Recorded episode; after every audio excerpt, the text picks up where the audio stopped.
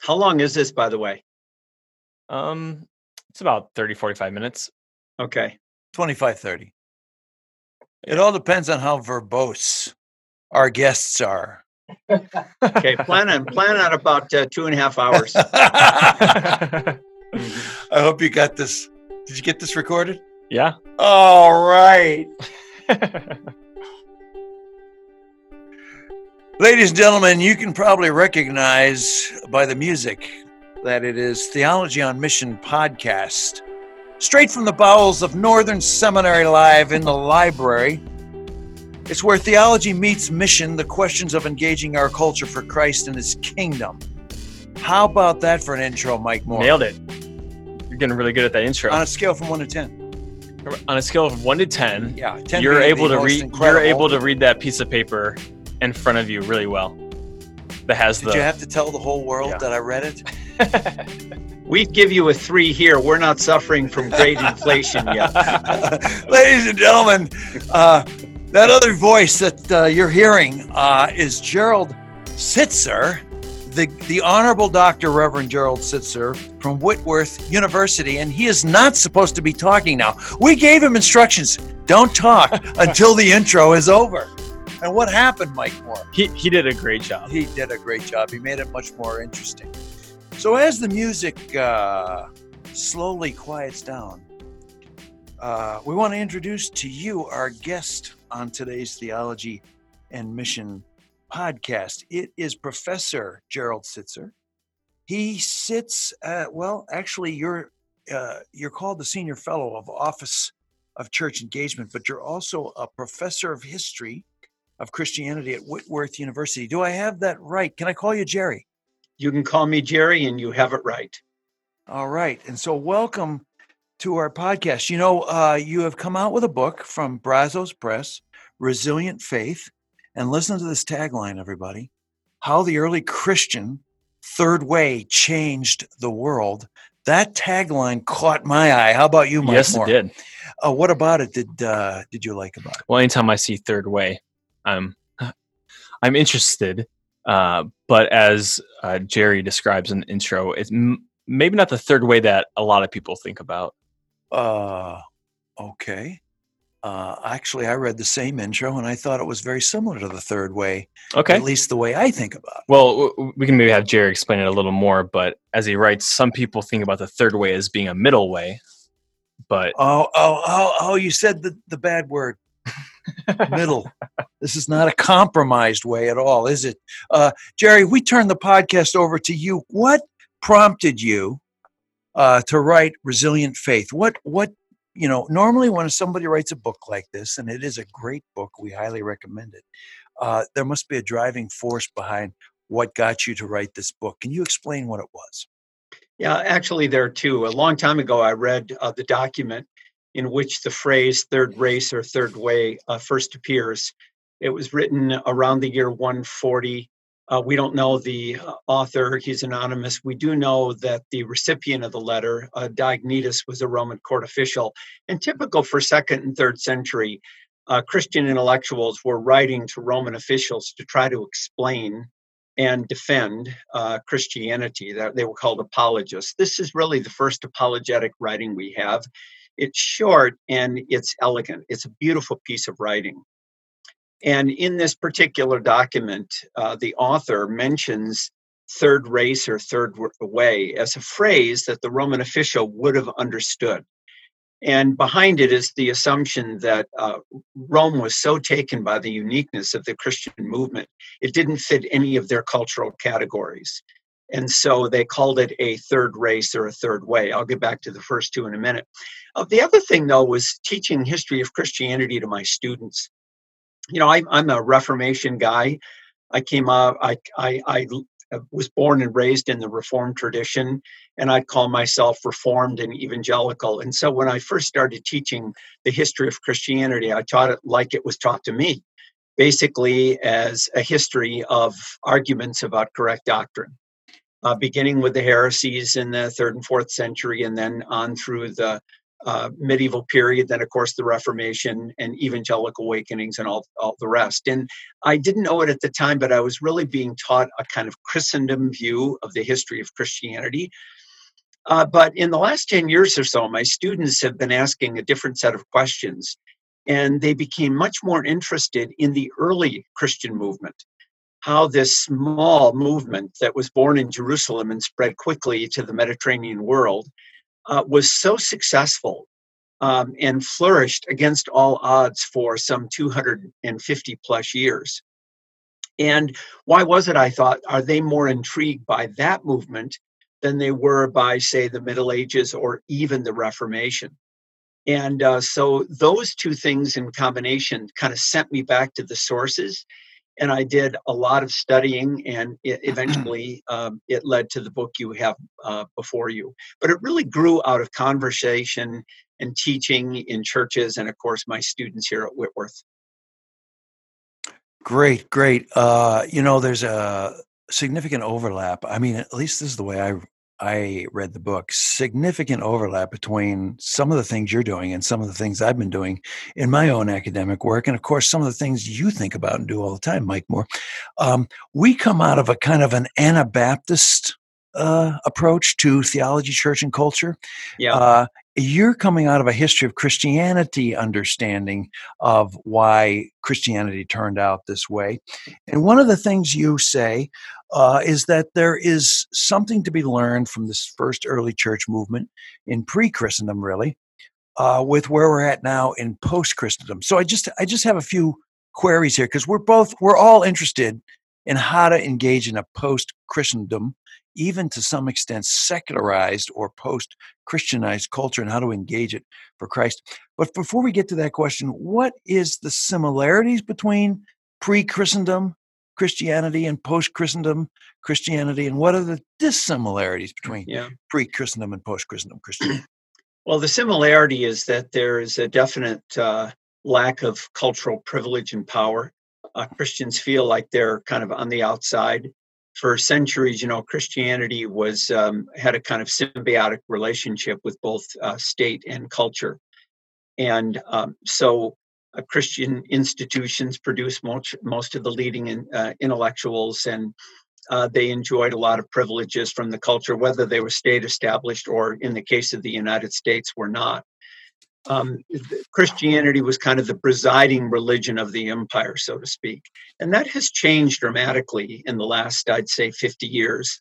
We saw it, first of all, in higher education, but they're going to begin to spill over into other areas of uh, cultural life, especially on the coast Seattle, Portland, San Francisco, on the East Coast as well, maybe pockets in the middle, uh, Midwest. And that was true in the early Christian period, even more so than it's true for us today. So I think we can learn a lot sitting at the feet of these early Christians as they figured out how to negotiate life in the Greco Roman world, if not under opposition, certainly under suspicion. But there are some big differences. They were defining their Christian faith back then because they were starting from scratch.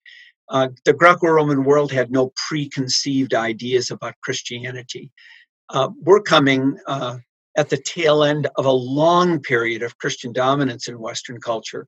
So we're dealing with a different set of problems. Nominalism, for example, uh, over identification with a particular political party could be to the left or to the right. Um, uh, a, a, deep division or many, many divisions in the church. So we do have a different set of problems, but I still think we can sit at the feet of these early Christians. I think the relevance of the family arguments of Christianity that we've been dealing with for so many centuries is simply um, uh, diminished a great deal. I think we've got bigger problems than how Reformed and Lutheran or Pentecostal don't agree with each other.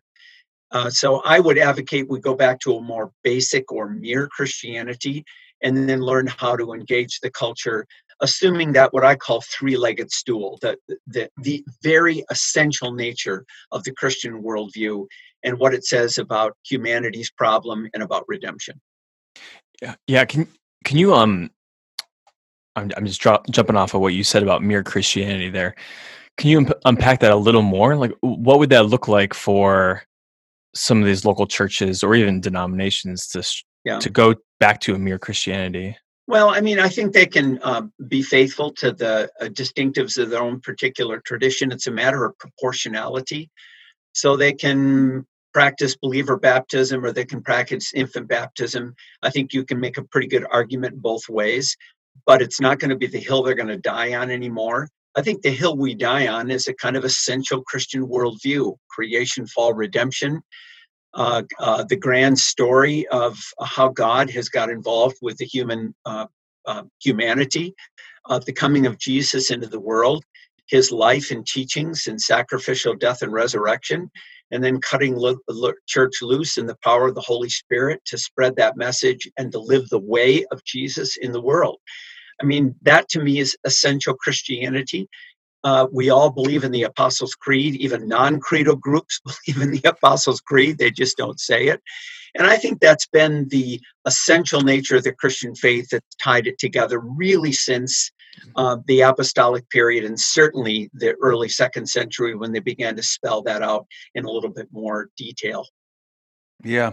Yeah. You make a big point about uh, Jesus being the center and the revealing of a new understanding of the way God is. And this kind of uh, disrupted or, or just went beyond any ways of thinking or understanding, yeah. either in the Roman way or, or, for that matter, the Jewish way.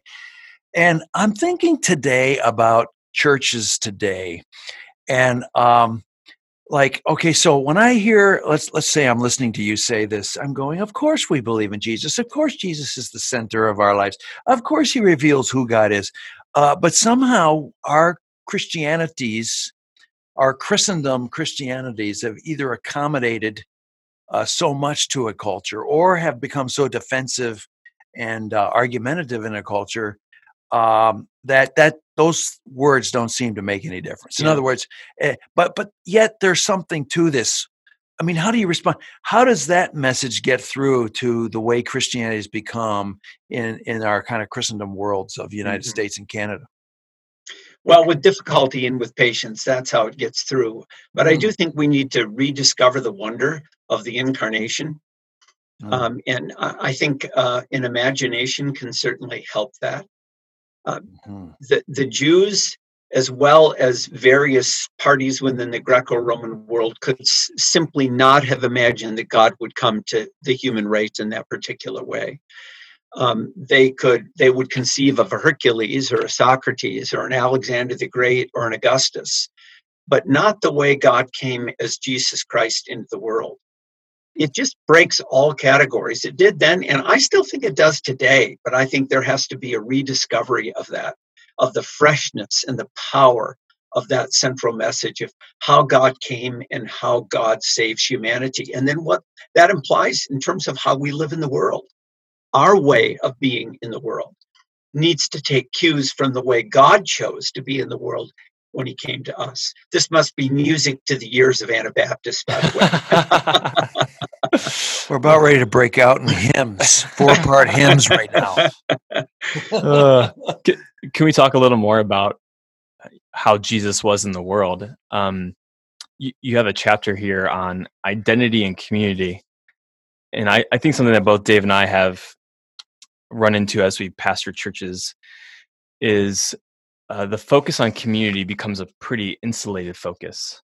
Yeah. On community what what um what can we learn from the early church about how to be a community but also how to be oriented towards the world with jesus at the center? Yeah that's a great question and again with difficulty and with patience.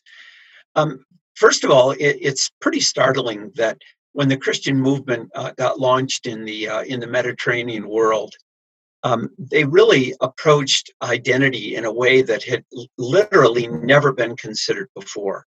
That your primary identity is defined by God's mercy, God's adoption as children of God. Uh, who I am in my most essential self as a Christian is a Christian, uh, a follower of Jesus, one who belongs to Jesus. Now, it didn't erase all other social categories. Yeah, I, I'm still a husband uh, I'm still a father, I'm still a professor, uh, I might belong to a political party, I'm an American, those things. But all those identities become secondary and relativized by my primary identity as a Christian. It's really interesting in the early Christian period when they brought Christians to trial, they simply asked them one question. I mean, this is inconceivable to us today. Are you a Christian? That was it. Are you a Christian? Hmm. And saying yes or no literally determined that person's future, whether they would live or whether they would die. And our identity has become so watered down now that just saying I'm a Christian is no longer efficient. You always have to add some uh, modifiers to that label.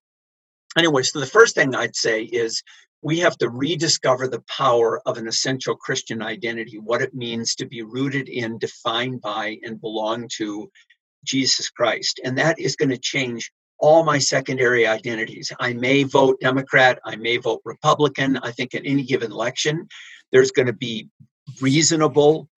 Uh, a, a, reasonable argument can be made either way. I think some better than uh, others, but my identity as a uh, as an uh, a party member becomes absolutely relativized and changed my by by my primary identity as a follower of Jesus. That's the first thing I want to say.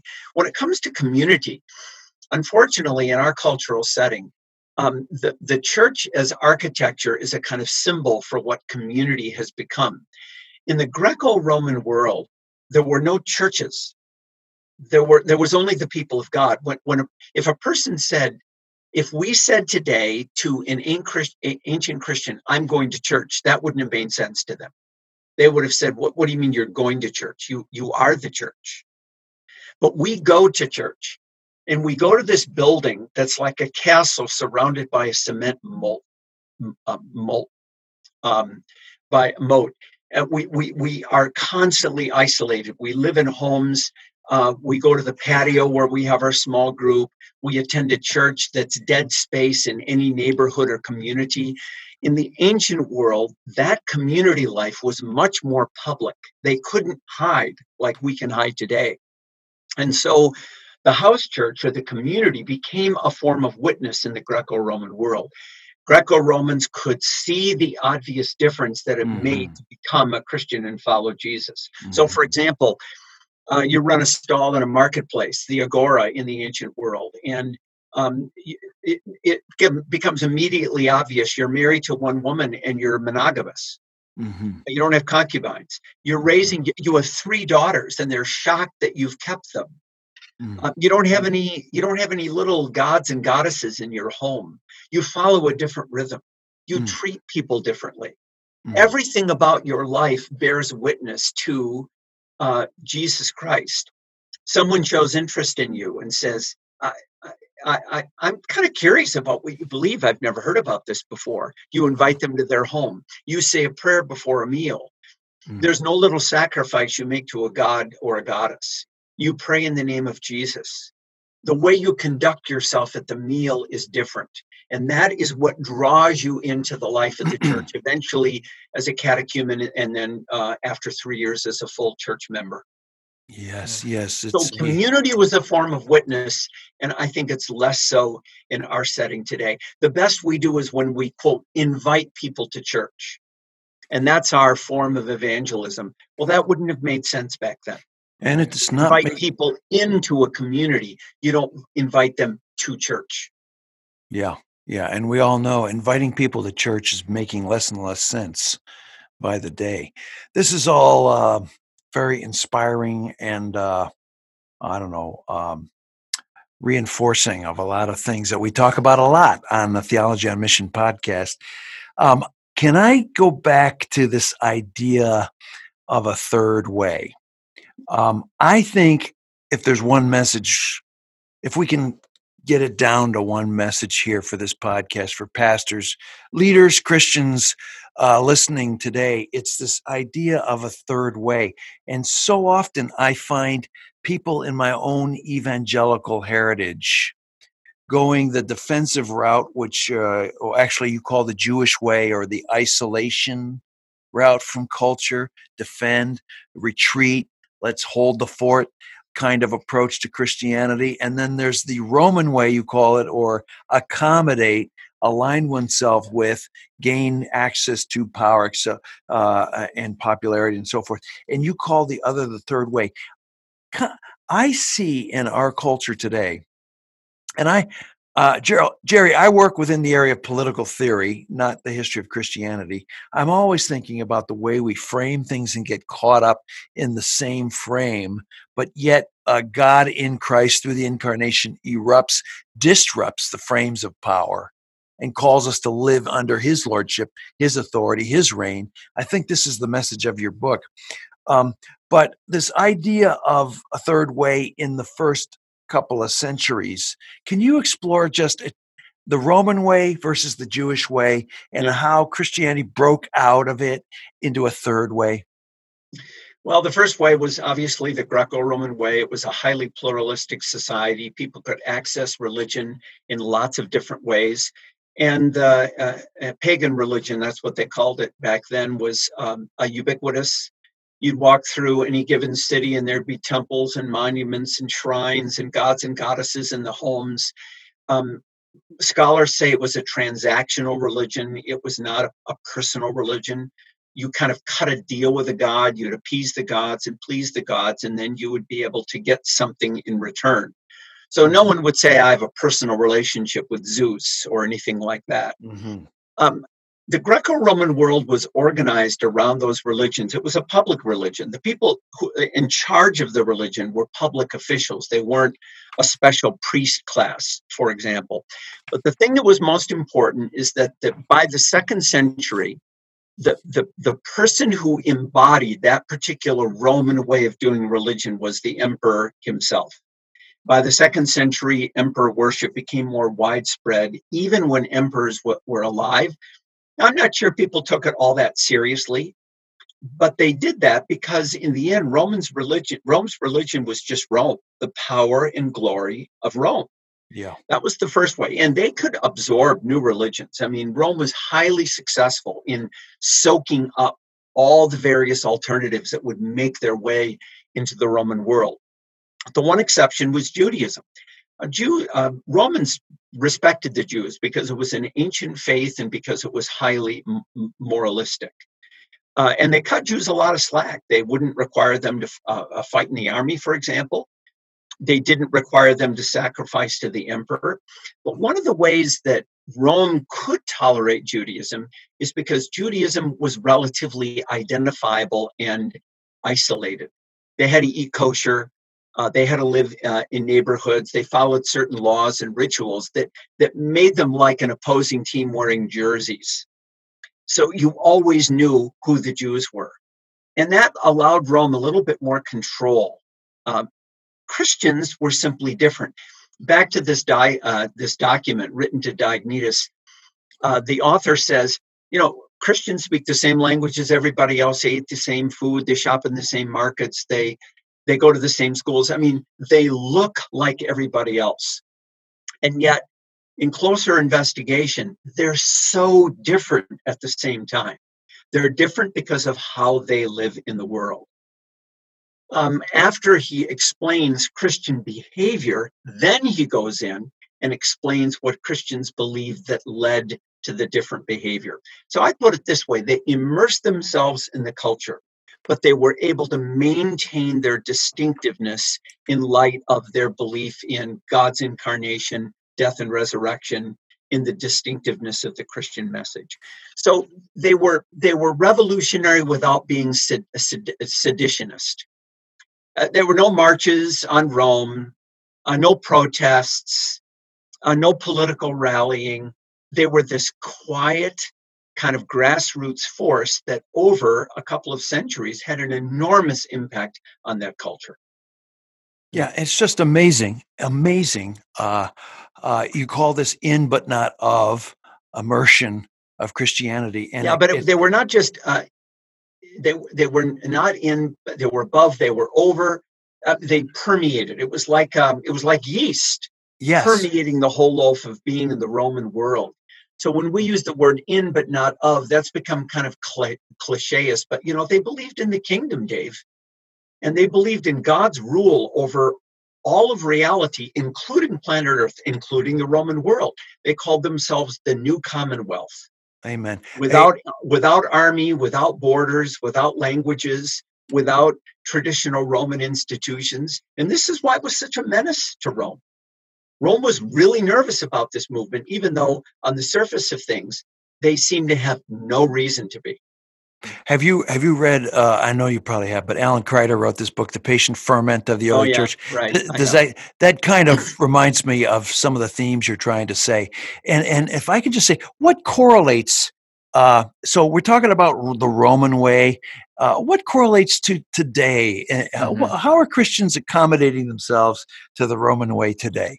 I mean, I have some few ideas, but maybe you have some. Well, maybe I should ask you here, but I suppose you're interviewing me. So gi- give me 30 seconds and then you can launch for the next 10 minutes. I'm sure much more insightfully than, than I can. Well, obviously, um, uh, one is political. Uh, I think both the mainline church and the evangelical church, in general, there are lots of exceptions to this, of course, have, uh, of course, have really compromised, uh, wanting political power at the sake, I think, of faithfulness to the gospel. I think it's a, a very costly move. Um, and it's a cautionary tale for all of us. That's one thing where one's identity as a political uh, in a political party is actually more important than one's identity as a follower of Jesus. I mean, the research has shown that churches are being divided because of their political affiliation. It's just incredible to me. I think race has played a role. I think wealth is a lot bigger deal than we think Yeah. it is. And Yeah. that's playing a pretty significant role in how it's shaping American Christianity. We're all Marcionites, Dave. I mean, we we we we want to we want to uproot Jesus out of the grand story of God's redemption for the Yeah. world Yeah. and and replant Jesus into a cultural narrative. Mm. Capitalism, democracy, socialism, I don't care what it is. Um, and that tends to inform how we read the Gospels. Luke has a lot to say about wealth. We Yeah. ignore it. And it, I think it's to our peril. By the way, Jerry, all my friends call me Fitch. You can just call me Fitch. Okay. All right. Fitch. well, Jerry, um, do you have any examples of instead of accommodating behaviors that the church does? Do you have any examples of distinctive behaviors? I, I, offensive. well, I, I, I, I love the I love your description of the early church and what Christians yeah. would do in the first century that kind of set them apart. Where do you see churches today setting themselves Oh, yeah. apart by, Well, by it's the it's the people in the church it's not necessarily the church. Uh, i think there are a lot of little examples that have a cumulative effect that can have a great deal of impact on the culture. Oh for example uh, churches are moving toward uh, uh, let's say a more parish model. They're identifying a neighborhood they're trying to read the neighborhood culturally. Uh, they're trying to fit in as best they can uh, I've uh, there are some churches meeting in elementary school, so they can look at the at the area of the elementary school as kind of their parish, showing up at farmer markets, other things like that. Uh, that would be an example. Another one is coaching. I coached soccer for 10 years, five for my younger son and five for my older son. What a great way to interface with a neighborhood. It's just coaching soccer, getting to know those people, having barbecues. That's another interface. Public schools are a fabulous uh, field for Christian witness and involvement. There are there are so many genuine Christians who are teaching at public schools. This is why I felt such a vehement reaction against um, the uh, Benedict option and this kind of hopeless view of, of culture. For one thing, I don't think he understands St. Benedict in the rule at all. But never mind that. But this abandonment of public education because it's a lost cause when I know hundreds and hundreds of Christians in public school Yes. teaching. They need our support. That would be another example. I think small scale cultural impact, again, at farmers markets, other things like that. I think we have a lot of opportunities, but we have to think small instead of big. When we get impatient, we always want to have the big impact and make the big splash. And Christianity works best when it's quiet, when it's small scale, when it's grassroots, when it's organic for the most part. And that's what I would uh, advocate a return to, to that model. Yeah. Okay, well, we got to wrap this up, but I, I got to ask you one more question. Uh, it's about Jerry. coaching? Is it about what? Coaching? Well, he's soccer. I'm hockey. Uh, but anyways, uh, Jerry, uh, are you an Anabaptist? Uh, no, Are I you sure you're? I, I I call myself. Uh, I I mean I'm a, a kind of a card carrying liturgical evangelical reformed uh, Christian, but really when it comes to heart, I'm simply anchored in what I call the great tradition of the historic Christian faith. I'm going to go back to Nazianzus and Gregory of Lys- Nyssa and uh, Augustine and back to the second century to the very roots of Christianity. Uh, that's that's the trunk that uh, uh, that's the soil out of which all of us are growing, and I think we need to kind of uh, readjust our compass compass to that. So around here at Whitworth, we talk about the Great Commission, the Great Commandment, and the Great Tradition. Okay, well, I want to say this in the uh, most non coercive, peaceful way I possibly can. You are an Anabaptist. Okay, anyways. I, Dave, uh, Fitch, I am a Christian. amen. All right, we can all get behind that. Amen. Do I have an amen? Amen. Amen. Mike Moore says amen.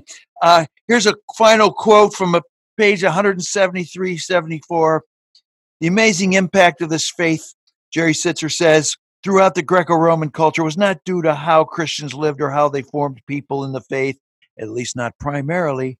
Rather, it was concerned what Christians believed about the nature of reality and who they believed was the center of that reality, namely Jesus Christ. And to that, all of us Anabaptists and Jerry can say, Amen. Amen. so good to have you with us today. Amen to you. It's been delightful. And I hope we uh, see you along the way soon. And if we're nearby Whitworth, we will drop by. And Okay. we have Thanks an so much. And we have an Anabaptist uh, piece of clothing for you when we do. Blessings to you and your ministry there, and uh, great to have you on. And for for uh, till next time, Theology on Mission podcast. You want to say something about giving a good review? Yeah. Um, go ahead and uh, get on iTunes and give us a good review. But if you're going to do that, you should also go on Amazon and give Jerry's book a good review. Well, you should probably purchase it first and then review. And we're going to have that in the in the notes. Yep. Uh, you'll be able to get a direct link to Jerry's book. Buy it, give it a good review. This is a book worth reading, folks. Yes. The name of it is Resilient Faith How the Early Christian Third Way Changed the World. Until next time, it's Dave Fitch Mike Moore. over and out.